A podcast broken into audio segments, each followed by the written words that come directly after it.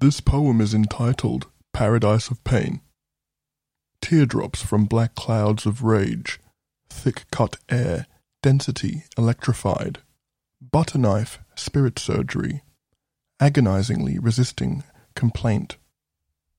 Heuristics of the model inputs identify a threshold for anti-fragility which challenges the insane. Robustness and resilience works with a suitably imperturbable space. But that doesn't exist. Add the martyr's sacrifice as dynamic. Where scalar winds blast through the abyss, saturated intensity has token, what mercurial drip upon high twists from the sage's lips. Value bespoken.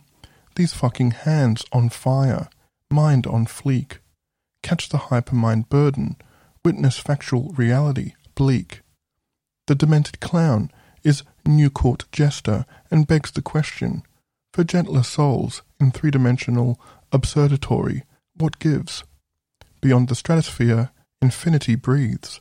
Soar to risk, rise to fame, rejoice the work you've done.